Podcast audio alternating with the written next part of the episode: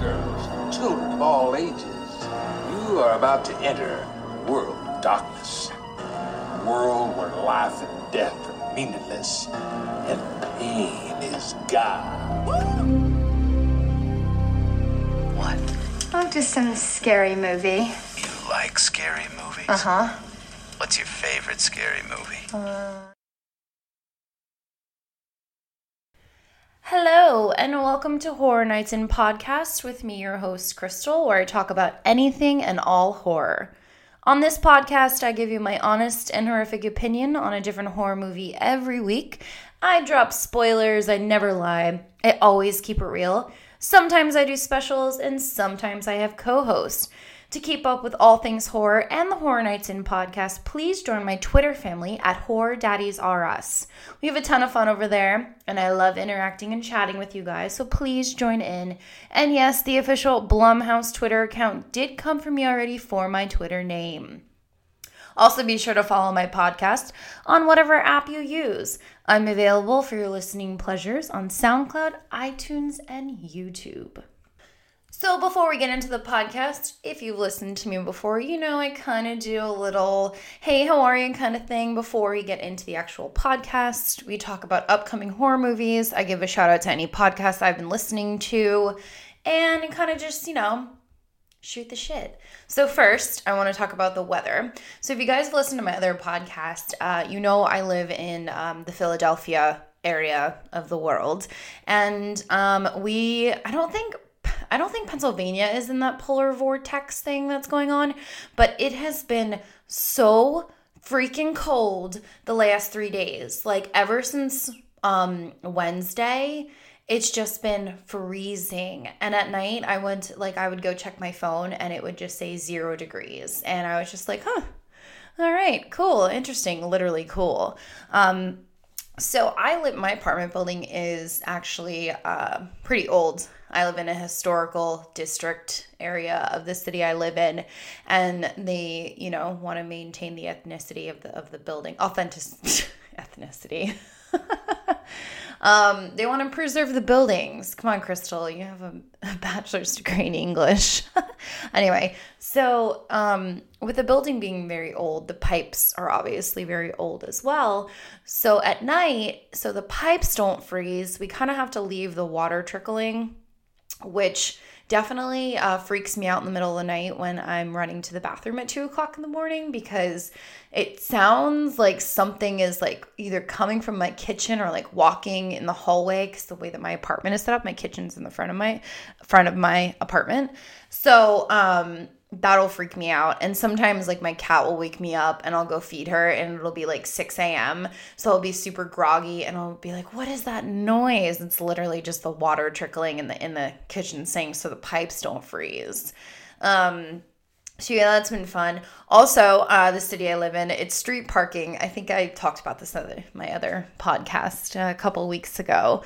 Um, it was not a snow emergency this time, so I had to leave my car outside. So I go to jump into my car the other day to run to, to go to work and my poor car is just like covered in like chunks of ice and snow because of the plows so I fucking hate winter, guys, if you can't already tell. It's so freaking cold. Now, luckily, but not luckily, the building I work in is also very old.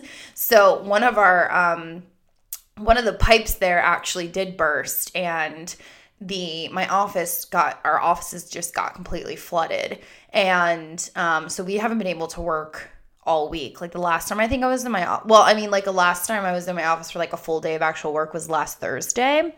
So it's it's been nice for sure, but at the same time, it's like I, I really want to go back to work. I can work from home. I do have a job where I can work from home, but I mean, you guys know how it is when you work from home. You kind of sleep in a little bit longer. You kind of do a bunch of other things besides doing your work. Now, mind you, I, I did work. I did. I had some things I had to get done, um, and I had some meetings. So, uh, but it's just been weird because I literally have not left my house all week, and I feel like a hermit. Um, I was telling my friends, I was like, I literally only leave my house for like food and my Amazon Prime packages. And that's literally it. Like I don't leave my house.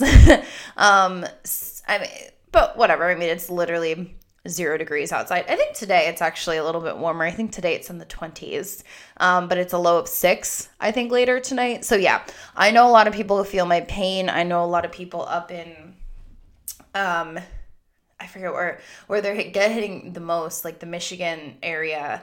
Um, it's like negative 35 degrees or something. It's it's it's insane. It's crazy. Um, so anyway, moving on. oh well, next week it's actually supposed to be like in the high 50s, so I'm really excited for that, so it can melt all the snow. Um, so anyway, moving on, I want to give a shout out to a podcast that I've been listening to this week. Uh, they're called the Horrible People's Podcast. You can find them on iTunes. I listened to their um their episode of As Above, So Below, and it was really good. Um, I really like their approach um, to found footage which kind of segues into the month of February for the Horror Nights In podcast because it is found footage February. So that means all month uh, I will be covering some of my favorite found footage films. Um, so, in this episode, might be a little bit longer because we're kind of gonna gonna dive into what found footage is and that kind of thing. Um, I do have a theme for every month for the rest of the year. So, yeah, I have a lot of work ahead of me, but that's okay. Um, so I, I want kind of wanted to structure it that way. Like each month uh, has a different theme. So um, if you don't follow me on Twitter, which is where I advertise, obviously heavily for the podcast, please do that at Horror Daddies RS.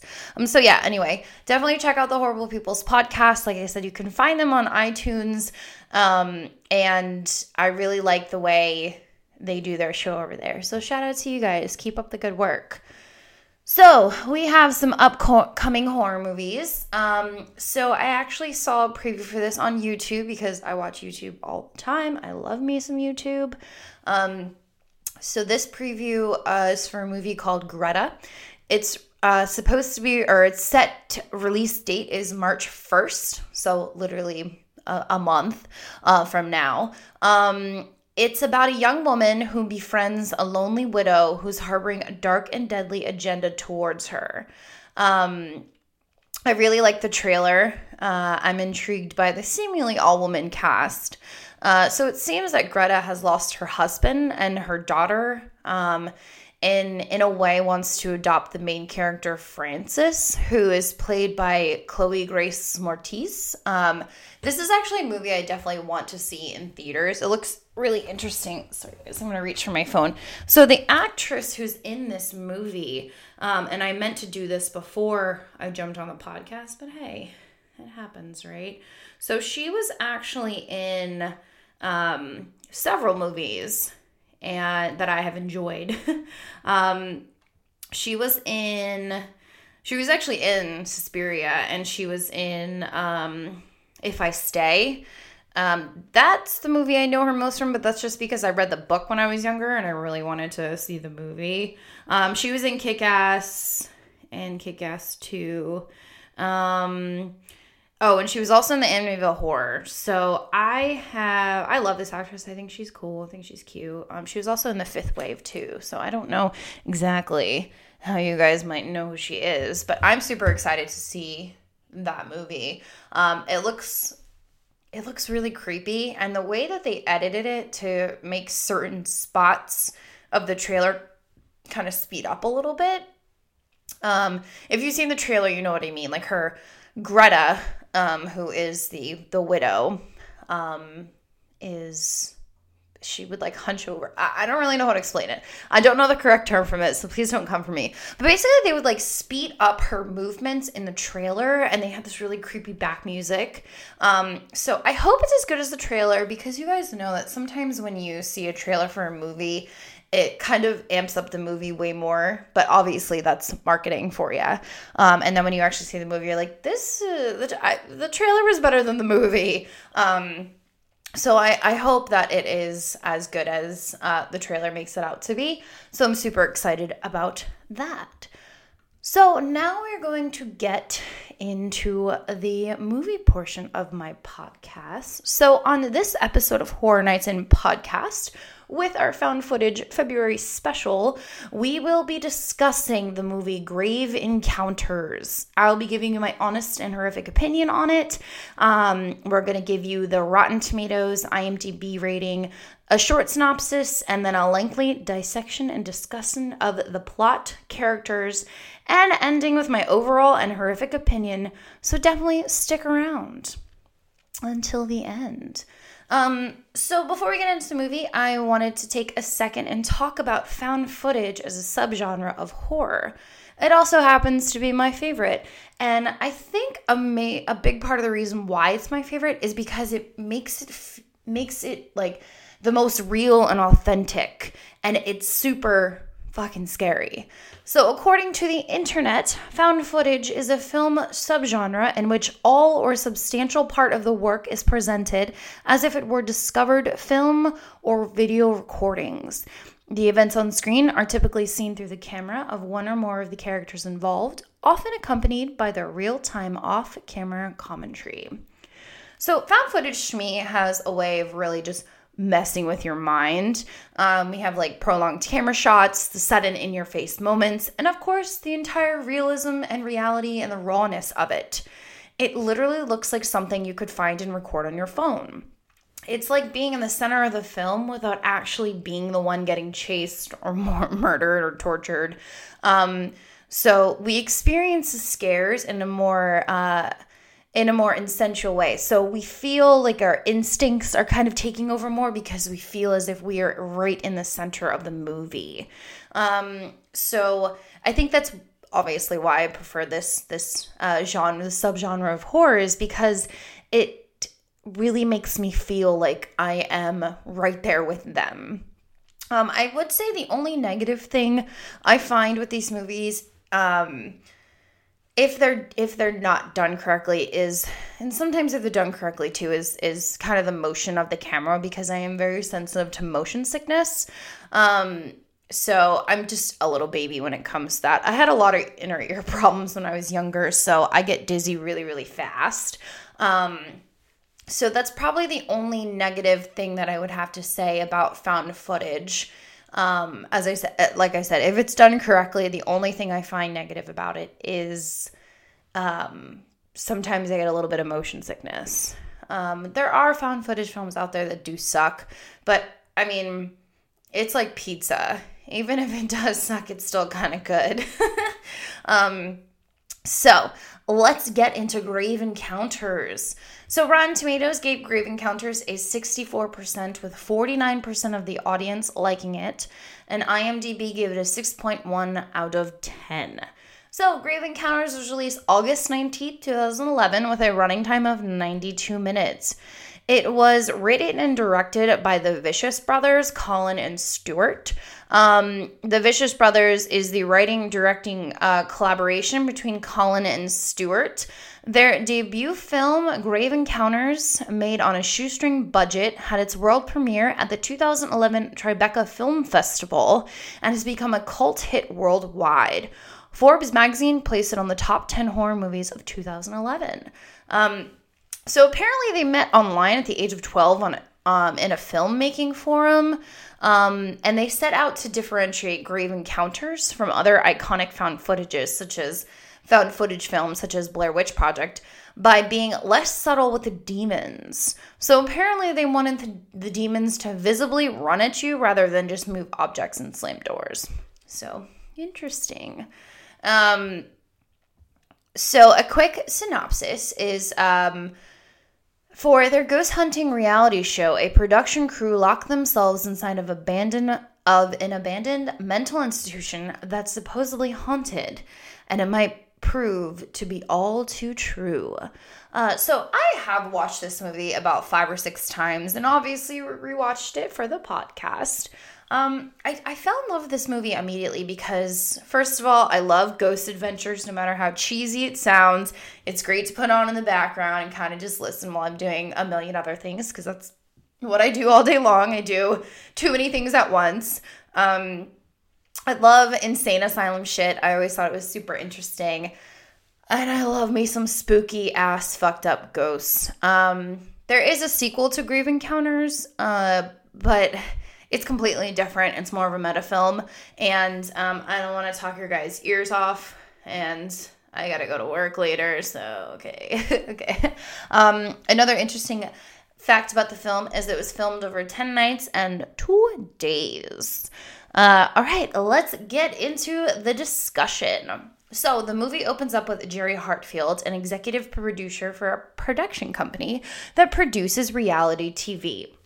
He explains how a tape arrived in the mail, and it was a pilot episode of a new reality show called Grave Encounters by Lance Preston, who is our main character for the film. So he is played by Sean Rogerson. Um, he then explains the premise of the show is that it follows Lance and his team on paranormal investigations. Uh, we then get Lance's opening intro to his show, very ghost adventure vibes, which I don't hate. As I said, I am a fan of Zach Bagans for a long time. Um, or I'm sorry, I wasn't a huge fan of the of Zach Bagans until I saw Demon House, which totally freaked me out and totally changed my perspective on him. Um, he's a great storyteller, and regardless of whether the what happened is true or not, I have to assume that it is. Um, and even if not, great entertainment value to it. Um, so Demon House totally freaked me out. I really thought I was going to be cursed with whatever demon was in that film because it's because in the beginning, if you guys remember, it said like and warning this film is cursed and I was like, "Oh shit. Okay. All right." Um and you know the, the part about the cameraman, like if you guys watched so if you watch the movie, spoiler alert, um the part about one of his cameramen or the guy that's on his crew about losing his shit um and then he turns into like a devil worshiper. Um yeah, no thanks. Uh, so anyway, back to back to Lance Preston. Um, we are then introduced to Sasha Parker, an occult specialist, and Mike White, their equipment tech.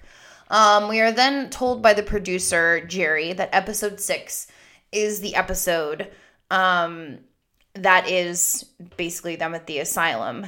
Um, and Jerry, the producer, warns that it isn't a movie, it's real and raw footage. Um, so, episode six is titled The Haunted, Haunted Asylum. And so we immediately see that the footage is not edited. So we have Lance and his team getting ready to start recording at the asylum. It's kind of like a behind the scenes the entire time because we just get straight footage. Um, so we have like Lance recording his intro, um, making sure that the asylum is correct in the background, like things like that. Um, we also learn the location is the Collingwood Psychiatric Hospital. Um, so I actually Googled it, and there is a site for it, but it is fan made because uh, the the hospital is obviously fictional. So we learn that the hospital is located in Maryland and housed more than 80,000 patients from the years 1895 to 1960. We then learn that Lance and his crew will be performing an eight hour lockdown, trapping themselves inside during the peak hours of dead time. Uh, we then meet Morgan Turner. So, guys, just a pre warning, we're he's basically about to interview a bunch of people so you'll hear me say we then meet we then meet we then meet. So none of these people are super important. They're kind of just giving us the background of the hospital. Um, so but i just wrote their names down just to you know be nice to the people who came up with these names for the movie. Um, so we meet Morgan Turner. He's a local town historian, and we learn that the hospital was built in 1893 to house the overpopulation of mental patients. But because treatment for these people was still new, um, the conditions were shitty in the hospital, and you know they weren't taken care of the way they were supposed to. Um, we then hear about Arthur Fredkin, who was the head physician and apparently known, known for his experimental brain surgery, and obviously the most popular, the lobotomy. Um, we also learn that six patients escaped one night and stabbed and killed the doctor. Interesting.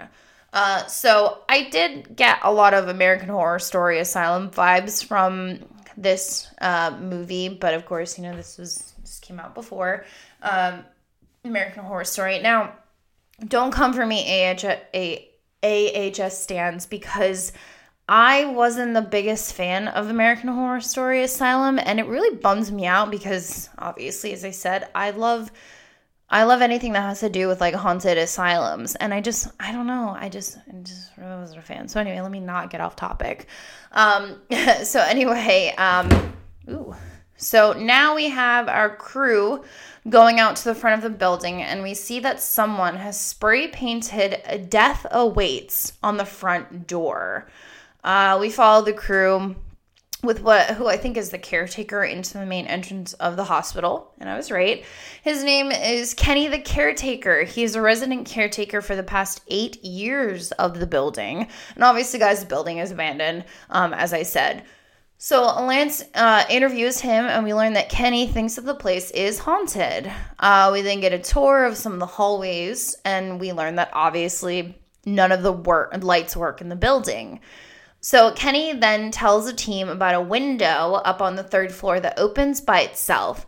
And we can see that they're pretty high up because obviously it's the, I think it's the third third or fourth floor. I'm not I don't remember exactly. They don't really tell us the floors, but obviously when you look out the window, you see pretty much the tops of the trees. So keep that in mind. The windows, um, the window, they don't have bars on them. Um, looks out and apparently it the one opens by itself after he locks it. Um so t- Kenny then takes them into the patient's room and he takes takes them into one room and it looks like the one patient wrote all over the walls. Um very creepy, very creepy. Apparently, it was housed by one guy, so he kind of wrote all of his shit down on the walls. Um, we then go into the bathroom area, and we learn that a young girl killed herself in one of the tubs by slitting her wrists. And they're kind of like a, it's like a standalone tub. Obviously, they were ripped out from the walls, um, and it's kind of um, if you when we look inside the the tub, it looks like it's definitely stained like a brown color, which is old blood. Um, so then, um, young girl killed herself by slitting her wrist. We then go into what is called the service tunnels. Very dark, very spooky, very creepy. So Kenny then explains how one time he was down there and the air got really cold and he felt as if someone was watching him. So we then meet contractor Gary Crawford, who was hired to do some work in the building to try and revive the building. Uh, we learn that Gary and his team experiment or experienced some paranormal stuff while they were there tools disappearing, and one guy even fell off a ladder and injured his knee. And then he quit. Um, Lanson explains how the hospital is more of an intelligence haunting than and not a residual haunting. He then explains residual meaning an echo from the past stuck in a loop, whereas an intelligent haunting is one that interacts with the living. Interesting. Um, we then meet two younger kids who are in the hospital. Um, and they were with a group of their friends, looked like they were high school kids. They saw an apparition of a patient in a hospital gown with a shaved head. Um, we then get a funny scene with a resident gardener where Lance basically pays him to lie about seeing a ghost. So the first time he goes over to interview him, uh, the gardener's like, No, I just started working here and I haven't really seen anything too crazy. And then um, Lance pulls out some cash, and we get a really funny interview with the gardener saying that he saw a ghost and he said he was really scared. So I thought that was funny. I like that scene. It was definitely a little break from hearing all this fucked up shit about the asylum. Um, so um, we then meet our psychic medium. His name is Houston Gray to assist in the investigation. So we have a scene with Lance and the medium are now walking through the uh, hospital, and Houston warns Lance they need to be careful and not to mess with any of the spirits.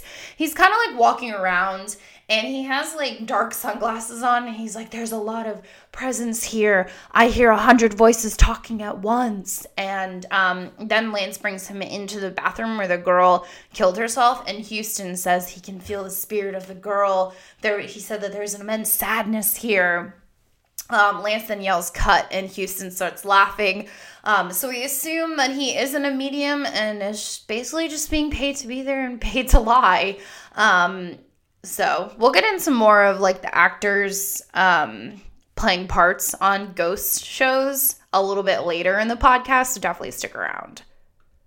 So now we're just getting some more behind the scene footage. Um, we get a look behind the show. We see that it's definitely fabricated, as all ghost shows I am are in a little way. Now, I'm not calling ghost shows fake. I'm just saying these shows are for entertainment purposes. So there has to be something that's not always real, something that's emphasized, fabricated, etc. Um, we also meet TC, who is part of their uh, camera crew, who actually happens to be my favorite character in this whole movie. um, so we are now seeing Matt uh, as he's setting up all the cameras for the hospital, and we see there is a time ticker at the bottom right of the screen. Uh, we see there are 10 cameras set up throughout all the hotspots, and they're called static cameras. Um, and then we have Matt explaining all of their ghost tech equipment to the camera. They have a bunch of different readers, things like that. Um, we then get the scene of Kenny the caretaker literally locking them inside, and we learn their lockdown is over at 6 a.m. We also learn that this is the biggest location for their show, and the show is like a prison. Or, I'm sorry, the place is like a prison, which means the windows are barred and they're completely, totally locked in. Uh, we are then getting some shots of the crew walking through the hospital to all the different hotspots, using their equipment. They're using spirit photography as well.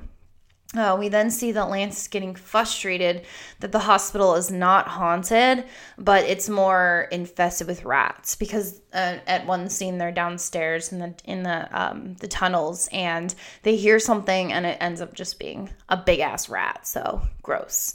Um, so we are now with the team. They're kind of hanging out in the front entrance where they came in, and um, Matt goes to use the bathroom. Um, so we then get shots of the 10 static cams. Um, the one with the window, as I mentioned earlier, actually opens by itself. Uh, it glitches, and now we see that the window is open. So it's kind of the beginning of the first kind of, you know, spiritual presence that's in the hospital because you see the window opens by itself.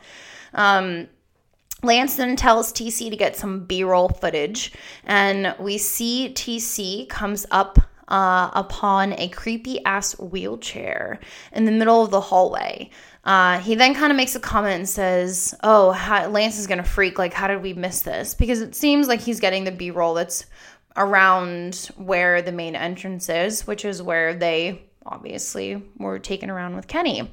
Um, then we hear TC's phone ring and he picks up the phone and it's his wife, which I assume, and he begins talking to his daughter.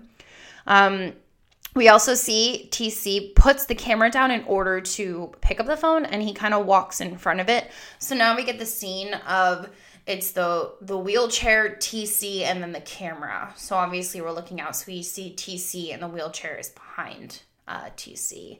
Um, so while he's on the phone, he's facing towards the camera. We see the wheelchair move just a little bit in the background.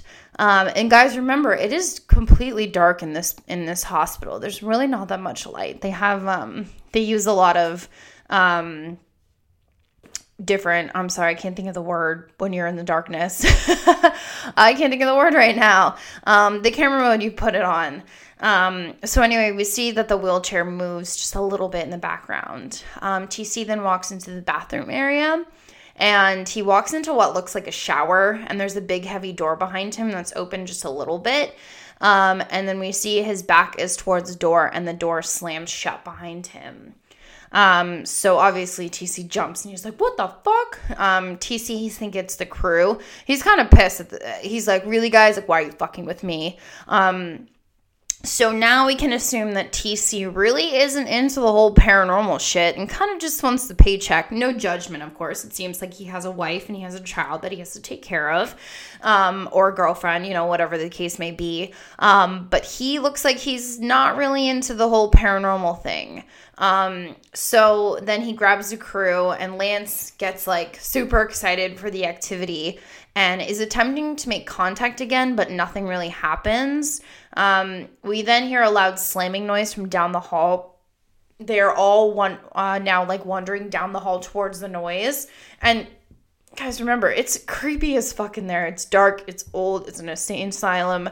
Um, So then we, we hear the noise get louder, and it's actually connected to an old gurney that was tipped over, and the one wheel is still turning.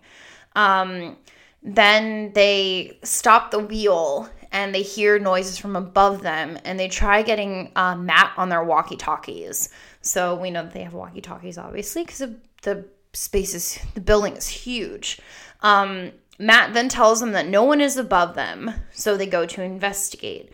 So, guys, I am getting the sense that these guys have never really captured anything like this before because the way that they're kind of reacting. Um, we then get a creepy scene of Sasha using the recorder and her hair gets manipulated. So she's kind of standing there and the camera's towards her. There's nobody behind her. The rest of the crew are behind, uh, in front of her. And she's talking. And all of a sudden we see like one of a piece of her hair kind of just like kind of like lift up a little bit. And obviously she starts to freak out. Everybody's freaking out. Um, so this I really did like that scene. Um, so now obviously they're freaking out. Lance is getting really excited. Um, TC is pissed, and Houston fake medium is over it too. Um, because obviously he's probably just a paid actor. And um, so Sasha goes back to the front entrance building where all their equipment is when they first came in. And TC, Lance, and Houston, the fake comedian, go with Lance back to where um, Sasha's hair got messed with. Uh, so Lance is now messing with the ghost because he wants more footage. He's saying, like, come on, are you scared? Um, he says, you know, manipulate my hair and which reminds me of the BuzzFeed videos with Shane and Ryan. I don't know if you guys have seen those, um, where Shane kind of just patronizes the ghost the whole time. I know there was like a viral meme that said, um, I forget what it was. It was like, "Hey demons, it's your boy, um, Shane." I thought that was funny. My sister and I actually watch those, so we uh, I have to get my sister on the show because I I feel like I talk to her I talk about her a lot. Um, but so maybe one of these days she'll actually come on, but we'll see. So anyway, that reminded me of the Shane um Shane and Ryan BuzzFeed and uh, the the um the ghost adventures that they do on their channel. Um, so now we have Lance taking spirit photographs again, and we see things are starting to appear in the shots. There's little orbs, and there's even a white figure behind TC now. Uh, so now it's 4:40 a.m. TC is totally over it, and remember the caretaker is coming back at 6 a.m. So they have about an hour and 20 minutes to kind of wrap up all their things and um, make sure all their footage and the cameras and everything is all taken care of. Um, Lance then tells the crew to pack everything up and get ready to leave. But before they can get back to the main area, they get lost and they run into a bunch of dead ends. They start to use their walkie, um, but it's not working. They can't. They they get back. Um, you know, they're using their walkie talkie to try and get back to the main entrance, but there's no answer. So the tension is real between the team, and TC is just getting pissed that they are lost. Uh, they do find their way back, and we find out that Matt was also trying to get them on the walkies too, but the walkies have stopped working. So uh, Matt then leaves to grab all the different static cams that are all over the hospital he gets up to uh, the window, or he gets up to the room with the window that's open, and um, he sees that it opened on its own. So he tries to get Lance on the walkie, but then he hears a loud bang and goes to investigate. Uh, we see the camera glitch again, but we don't know what happens to him because we go back to Lance, who is doing his wrap up scene, and Matt still hasn't come back yet. So it seems like it's probably been about, I don't know, 20 minutes, and I assume that's a long time to pick up cameras. Um, Sasha then suggested they look for Matt because he's been gone for a while. Um, and she's, you know, like, it's dark in here. What if he fell? What if he got hurt? Um, so TC, Lance, and Sasha, they start to go look for Matt. Um, so they're walking down the hallway, very creep, darky, dark, long hallway. Uh, they come upon Matt's equipment, which is all over the floor and do the one thing in horror movies you should never do. They split up, kind of. So TC basically is by himself now, and he's just getting pissed. He's, you can hear him mumbling under his breath. Um, he's saying, you know, like he just wants to go home. We then follow him up a set of stairs to which he immediately gets pushed down and falls down the stairs. So he's obviously in pain. Um, he calls for Lance and Sasha. They come and they help get him up. So now they're all back in the main entrance, and TC is just pissed. He's saying somebody pushed him, and um, he's about to kick down the front door. Um, Lanston pulls out his cell phone as if to go call, I'm assuming, Kenny the caretaker, and he realizes he can't get a signal. Everybody else starts taking their phone out. Everybody realizes that they can't get signal either. So we then see TC get a gurney to break down the door. Um, and that's when we learn that Kenny the caretaker is over an hour late. So we have to assume it's seven o'clock in the morning now because he was supposed to be back at six. Um, so then Kenny, or I'm sorry, then TC and Lance are kind of going back and forth saying, like, oh, if you break down the door, it's going to come out of your rate. And TC's like, I don't give a fuck. Like, I just want to go home. Um, so he's basically, he can't, he can't push the gurney with enough force through the door. So now Lance is helping him. Um, so Lance and TC are pushing the gurney through the door and manage to get it open. But to their surprise, and mine the first time I watched it, um, it is not outside, it is just another dark hallway, which literally makes absolutely no sense. So I think this is where I really started to like this movie. It made no sense that the doors they used at the front is now a series of hallways. We then see Houston picking up the broken chain, um, and we see Sasha close the doors, the supposed front doors, with Death Awaits spray, uh, spray painted on them, aka what they first saw when they entered the building. So it has to be the front door, but it's not leading outside, it's only a set of dark hallways. So this this is definitely the point when I got super intrigued because I was like, what? um, so they then find another. So then they're kind of trying to rationalize with themselves, saying like, oh well maybe maybe we got ourselves turned around um, because they knew this was the main entrance of the building so they start to go investigate and look for another they find another set of double doors with the word exit above it they kick it open and we get this really cool shot of the back of tc and lance's head staring down yet another dark set of hallways um, they then find a, a, window, but there's bars on it, to which it, TC explains that he could get the um, the bars off the window, but his tools are outside in his car. Um, they then realize um, the windows upstairs don't have bars on them, but then they realize that it is now 8:34 a.m. Lance then says the thing that I was wondering the whole time is that it's still dark in the hospital. He says, "I checked the times last night. The sun was supposed to rise at 7:45 a.m it is still dark out. So this is another part of the movie that I was like, "Oh shit, like okay, okay, like I see what's going on. Like the building is manipulating the hallways and it's also messing with the time." That was the part that I wasn't wasn't uh super clear on obviously until the end of the movie but i was super intrigued with it because it was as it was as if the, the building was changing the hallways and it was also now messing with the sun and the light um, so I did like that part a lot. Houston then tries to rationalize it and tries to explain the building a sort of an electronical anomaly, to which TC screams, That's a fucking. Mm, he says the R word, but I don't want to say that word because I don't like that word. Um, but you know what I mean. Um, so this is why I really like TC because he's super rational about this and he's just like, This is fucking stupid. Like, I just want to fucking go home. Now, mind you, I love everything that has to do with paranormal and things like that, but I don't actually want to be a paranormal investigator. Like, more power to you if you're okay with messing with that stuff, but I'm okay. Like, I went on a ghost tour of the Stanley Hotel. And that was about as close as I want to get to it. So I will do ghost tours 100%, but I will never actually stick around with equipment and try and talk to demons. Um, so, anyway, um, so now we're back uh, with the crew in the main entrance, and we see that the camera ticker is at 14 hours and 41 minutes. So, remember, I said they were only supposed to do an eight hour lockdown. Um, so now they're in there way longer than they should be. Um, Lance seems to be the only one awake at this point. He turns the camera on himself to show that the time is now 1:12 p.m. Um, he is also saying, It doesn't make any sense, and I haven't slept in over 20 hours. He then says he's going to set him set an alarm for an hour.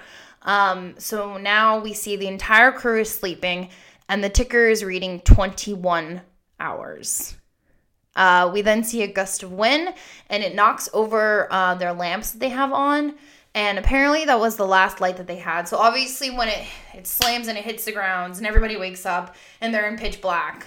Um, Lance then tells the camera that they were sleeping for seven hours. He then shows their cooler that was full of food is completely rotten. He opens it up and he and we basically see the maggots are in their apples and sandwiches.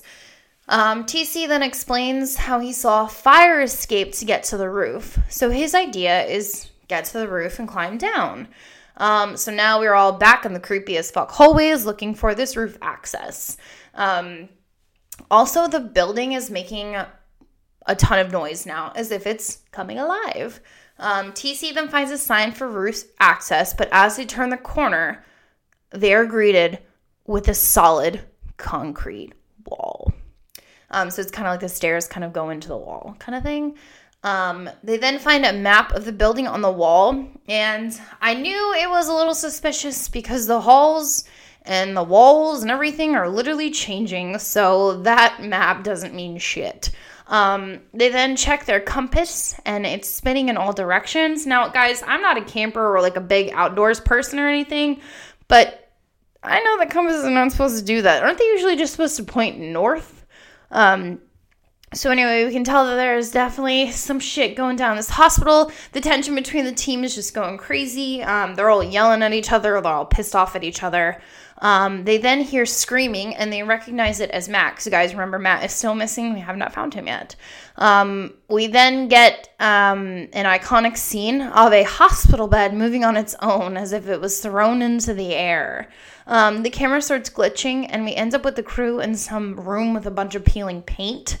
Um, Lance is now vlogging and telling the camera that they're going to sleep in shifts. Um, the camera cuts and we see that Sasha has been hurt by the ghosts and has a hello cut into her back. Of course, my mind goes straight to Adele's hello, but then I remember that this is not the time nor the place to be singing hello. um, anyway, moving on. Um, Lance then is able to get Matt on the walkie, but it's not quite Matt. Um, he's basically saying, like, hello, like it's cold, I'm freezing, kind of thing into the walkie. So now they're on the hunt for Matt again. Um, we then see a figure in a hospital gown dart across the hall in front of them, and it looks like it's Matt. Um, so they're following it, and then we get the other iconic scene of the girl in a corner with a dirty hospital gown on. She then turns to face the camera, and her face uh, is completely distorted. Uh, the crew then runs into a closet, and we hear weird ass groaning of the hospital is coming more and more alive. So, actually, the first time I saw this scene was in a GIF or a GIF, however you want to say it. Um, and I remember it was obviously very creepy because it was somebody standing in a corner. It was a girl standing in a corner, and she turns and her face is all fucked up. Um, I actually saw that before I saw the movie. So I, I think that's what made me um, find the movie in the first place because I was on something, not like drugs or anything. I was on like social media. um, and I saw the I saw the GIF and I think I was just like, what movie is that from? And then I found that it was connected to Grave Encounters. And I think that was the first time I watched it. Um, so anyway, it was probably like five years ago when I watched it. Uh, so, or maybe four. I don't know. Anyway, um, so we um, were in the closet and they're sleeping in shifts. So now we realize that Houston, the medium, got separated from the group and is wandering down a dark hallway. Um, we see him because of the, I'm sorry, night vision. I couldn't think of the word earlier. So there's a lot of night vision in this movie. Um, we see him because of the static cams are still set up and we see a door open and close next to him. Obviously, he can't see shit because it's dark. Um, we also notice the ticker is at 46 hours. So they've been in that hospital for almost two days. Uh, so I love this scene because it takes a couple minutes um, until we see Houston gets picked up by an unseen force and then is thrown down the hallway. And obviously he's dead. Um, so I like this scene because it really, really, it, the tension that builds in this scene is so good. And it's just so creepy because you have no idea what the hell you're going to see. Um, I really feel like this movie is just like one really good scare after the other. Like there wasn't anything that made it cheesy. Um, so Houston, the the fake medium is now dead. Um, we are now with Lance vlogging and telling the camera that they lost Houston. They aren't sure how long they'll last. Um, then we get one of my favorite scenes that really just made this movie when I first watched it. I was just like, fuck, yes, like this part is so cool. So basically, what happens um, is the three of them wake up and realize they all have hospital bracelets on with their names on, including their date of birth and what I believe is their patient ID. Um, so I just love this part of the movie because imagine just like falling asleep in this haunted ass asylum that you know is super fucking like sketchy and uh, the hallways are changing and it's basically coming alive and you wake up and you have a hospital bracelet on. It's like what you're one of the patients. Like what? So good so fucking creepy and so so crazy. Um so it's definitely the part of the movie that really i really really loved. Um so they're all of course freaking the fuck out as anybody would. Uh sasha's yelling at tc for falling asleep. Um so now the remaining patients slash ghost hunters slash victims. Um, they are wandering around the hospital and the doors and things are just moving and we hear laughing. Um, Sasha then is starting to get pissed off at Lance for vlogging. But before anything else can happen, um, we see a hand punch through a glass door and grab her around the neck. So she gets away. Um, Sasha's now having a full on panic attack, but then we hear TC yelling for them because he found Matt. Um, so they run up, and um, but Matt, he's not doing so well. He's actually in a hospital gown with the same bracelet on that the other guys have and is talking about his patient symptoms. He's saying like patient suffers from childhood phobias and rah, like things like that. He's obviously just completely fucked out of his mind. Um, and he says that they can all leave as soon as we're all better. Um, okay. He then says, everything will be okay. He'll help you too. And then he just starts laughing. Um, so Lance, cut to the next scene. Lance is vlogging again to explain the Matt situation. Uh, Sasha then says she isn't feeling good and how she thinks something is wrong with her. Uh, Lanson feels her forehead and tells her that she is burning up. Also, the building is so loud now, and we just hear a ton of shit happening. Uh, we then cut to the next scene, and we get another iconic scene with the hands coming through the ceilings and the walls. This is also another GIF, GIF, whatever, um, that I saw, and I was like, "What is this movie from?" And I remember watching, or what is this from? And I remember moving, watching the movie, and I was like, "Oh, this is where all these really cool shots are from." Okay, okay. Um, so obviously they run out of that room with the hands. We are now in a bathroom area again with the tubs, and we hear running water. Uh, we then see the tub filled with dark water, and we realize that it's blood. Oh, also, guys, this is obviously the place where the girl slit her wrists. Um, so they decide to get the fuck out of there. But Matt is kind of standing on the edge of the or standing next to the tub and he's looking into this blood pool. Um, TC then goes to grab Matt, but before he can, we see a ghost pop out of the blood water and pull TC in with her. I love this scene too. Very creepy, very mm, nasty. Um, so um, Lance throws his camera down. They Lance and Sasha um, they go to tip the tub over, obviously. So now the camera is not facing towards the top anymore. We just see this like this rush of just blood water. Um, and we hear her scream because there's nobody in the tub. So TC's gone, which made me really upset because I love TC. I thought he was so funny. So anyway, um, Lance is now vlogging again. We see they have blood on their faces. They continue to walk around the very alive hospital and they continue to hear noises and laughing and screaming. Um, they then come upon an elevator to try and. So basically, their plan is to try and get to the tunnels um, that connects the other parts of the building to see if they could find a way out there. Um, so Lance tries to pry open the doors but can't, so leaves Matt and Sasha to go find something to open the doors. We then see, um, we follow him into another room and he breaks off a piece of metal from a gurney and then hears something dripping and he pans the camera over and he walks over to something on the floor that's covered in blood and goes, Is that a tongue? Then he looks up and we see a freaky ass ghost perched in the ceiling corner in a hospital gown with black eyes and a weird mouth screaming. Um, so this reminds me of the the tweet that I tweeted earlier. Uh, I think it was a couple days ago.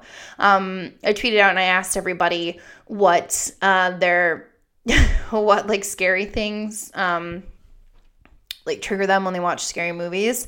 Um, mine is anybody that uh, looks in the mirror and has a different reflection. And I'm also scared of things with sheets over their faces, um, like in The Conjuring at the end when they're doing the exorcism on her. And also uh, the iconic scene in Scream when um, her mom has a sheet over her head. Um, Sidney's mom has it. It's like blood stains. If there's blood on the sheet, even worse. I don't know, guys. I just don't like it. I don't like it. I don't like it. Um, so this this scene reminds me of um, Kim Burns from Kim and Ket Stay Alive. She actually um, tweeted me and said that anybody who's like perched in a corner um, and I immediately thought of her when I saw this because I was like, oh my God, that's so creepy. so, yeah, anything that's perched in a corner kind of waiting for you is, is not a good sign.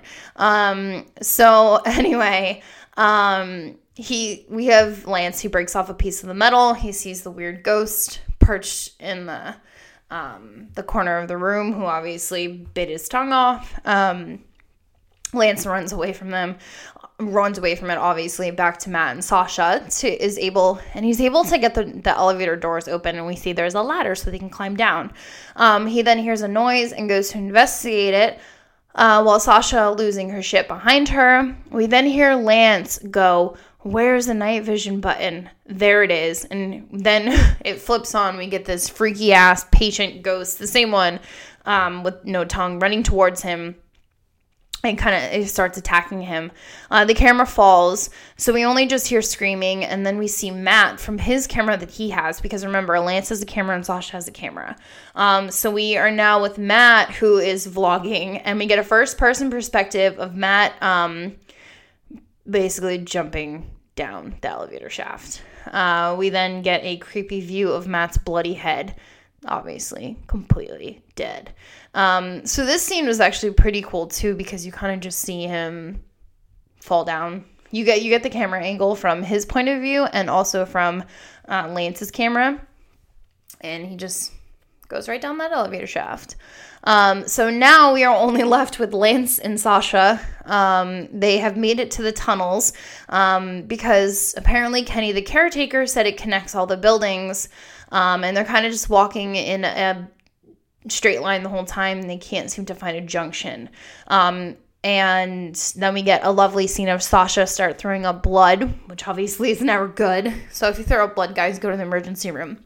Um, just a little, a little health fact from from from your girl Crystal. Um, so now we see the ticker on the cameras aren't even working anymore. They're all kind of spinning in all different directions.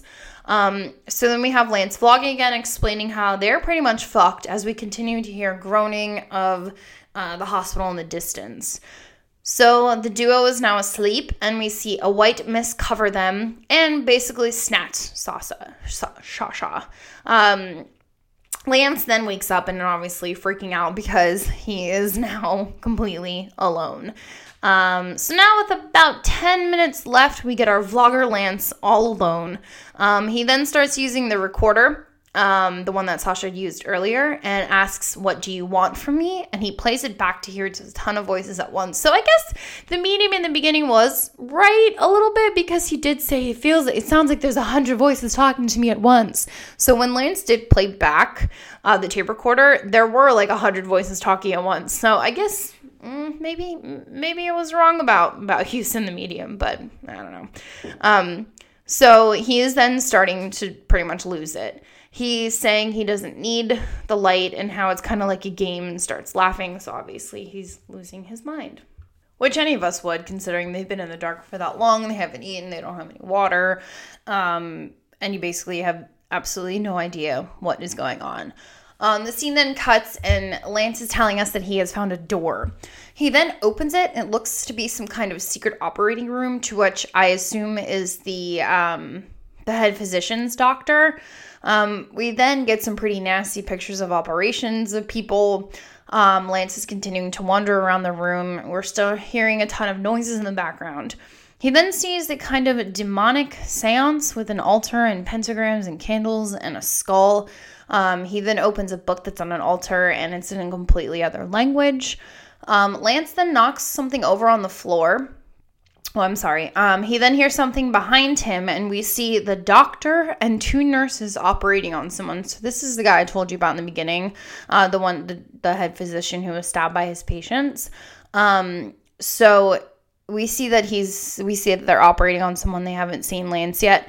Lance then knocks something over on the floor, and the three look up. And the next shot we see is the doctor in front of him, and his face kind of contorts the same way the other one, the other ghost faces have been looking. And then Lance drops the camera. We then hear just screaming, and our shot is on a book called Medical Treatment of Mental Diseases with a skull in the background. Um, we then hear Lance say he isn't crazy and how he just wants to go home, and the camera then cuts off. Um, the next scene we get is we have Lance bleeding out of his eyes, saying, He says I'm all better now. I can go home. For Grave Encounters, I'm Lance Preston signing off. Then we get a blue screen and credits. So, moving on to the discussion of this movie. So, as I mentioned throughout the podcast, my favorite parts of this movie are obviously the hospital itself moving, changing its doors and hallways and corridors, uh, the hospital bracelets uh, appearing on their wrists, and obviously the sun never coming up. Um, so, I had to do a little bit of digging and research to kind of figure out the ending because I I, I can understand what happens, but I had to um, look into it a little bit more. Um, so uh, it seems that along with experimenting on his patients, Dr. Friedkin also dabbled in dark shit, which is the reason why the buildings change and the sun never rises. It's as if the uh, doctor wanted um, them as his patients, so the crew as his patients, and he transported them to another world. Um, into this crazy, like, demonic, weird time lapse vortex thing. Uh, I also like the idea of the hospital and the patients driving Lance and his crew insane to kind of be accepted as patients there. Um, it put them into the fucked up worlds of the patients and obviously at the hands of a psycho doctor. So it's as if they went into the hospital with their cameras and their crew and everything you know, mentally stable. And then the, the hospital slowly drove them more and more insane, which is what we can assume happened um, with the patients that were there. And eventually at the hands of Dr. Friedkin, who likes to do lobotomies. Um, uh, so I think the directors, the Vicious Brothers, did an amazing job differentiating themselves from other found footage. I really feel like they took an extra step and made sure their movie didn't have too many loose ends.